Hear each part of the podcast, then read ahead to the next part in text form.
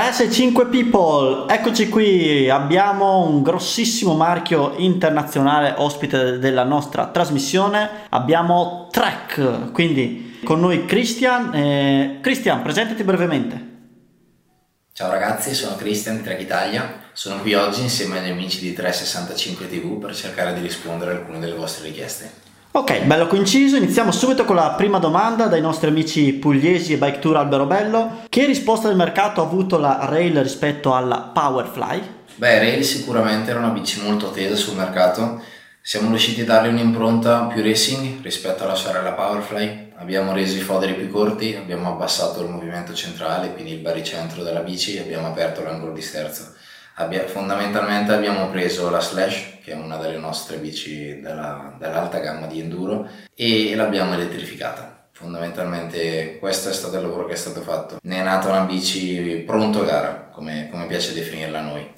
Ok, l'abbiamo elettrificata, fa un po' paura, mi immagino già là nel, nel, nel garage track che elettrificano le bici. Seconda domanda, Andrea Corsi, a proposito, è finito il fiasco di Amarone? Allora, domanda, vedendo l'evoluzione dello schema ammortizzante di altri grandi brand, Trek crede ancora fermamente nel quadrilatero classico o sta studiando qualcosa di nuovo? Beh, questa è una bella domanda, ma come si suol dire squadra che vince non si cambia, quindi noi utilizziamo il quadrilatero classico su quasi tutte le nostre bici. È un sistema che eh, abbinato alle nostre tecnologie permette di avere delle sospensioni molto, molto performanti. ABB, per esempio, è una tecnologia che permette di avere sospensioni attive anche durante la frenata. Quindi immaginiamo una staccata dove eh, senza questo sistema avremo delle sospensioni che si irrigidiscono, specialmente al posteriore, quindi la bici magari scalcerebbe, come, come si suol dire. Reactive è un'altra, un'altra nostra tecnologia, è una tecnologia che permette all'ammortizzatore di non bobbare fondamentalmente, che è un po' quello che a tutti noi dà, dà maggiormente fastidio su una, su una, full suspension. Recentemente abbiamo anche introdotto Isostrad, che è un nuovo sistema montato sulla Super Caliber, che è la nostra bici di punta ormai del, del mondo cross country, è la bici un po' anche di riferimento nel mondo cross country al giorno d'oggi perché garantisce questo sistema appunto chiamato Isostrad che non, era non esisteva fino, fino all'anno scorso, quindi diciamo che qualcosa di nuovo tendiamo sempre a presentare anche noi. La bici che vi ha dato maggior soddisfazione a livello di bontà del progetto e vendite? E poi, qual è il modello più venduto nel settore fuori strada? Ma diciamo che una bici in particolare non c'è, nel senso che tutte le nostre bici, dal reparto strada, fuoristrada, gravel, city, comunque richiedono sempre molto studio per tutte le tecnologie applicate, quindi tutte, ogni nuovo parto per noi è sempre, è sempre un grande successo. Sicuramente negli ultimi anni credo che le bici più vendute siano il settore cross country, anche se questo vale quasi solo in, in Europa e, e, anche in Italia chiaramente. In America invece la tendenza è di utilizzare bici magari con escursioni un pochino maggiori come per esempio la Fuel X oppure anche Remedy Slash perché loro diciamo hanno dei percorsi che noi non, qui in Italia purtroppo non abbiamo.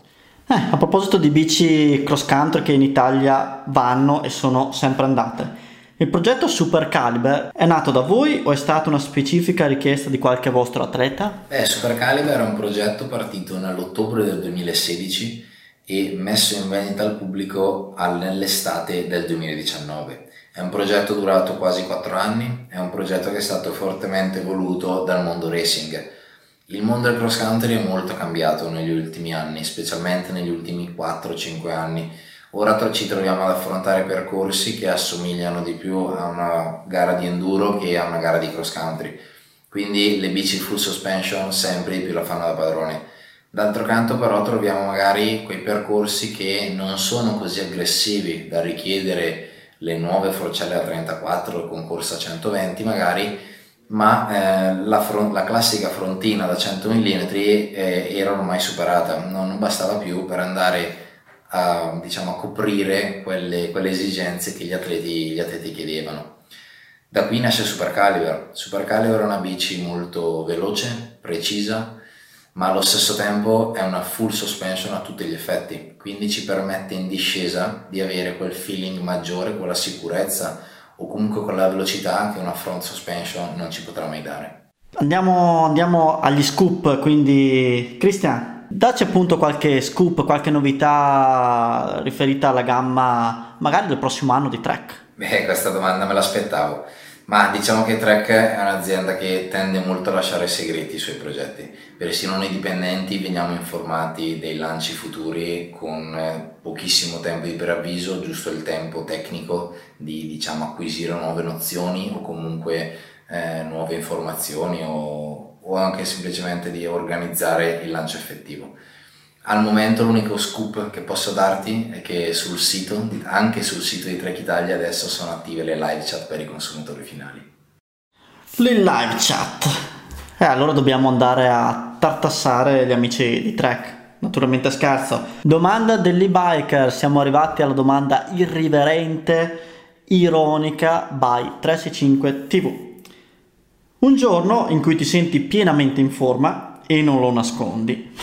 prendi la Trek Super Caliber e sfidi un amico che usa Mondraker in un percorso cross country vecchia scuola.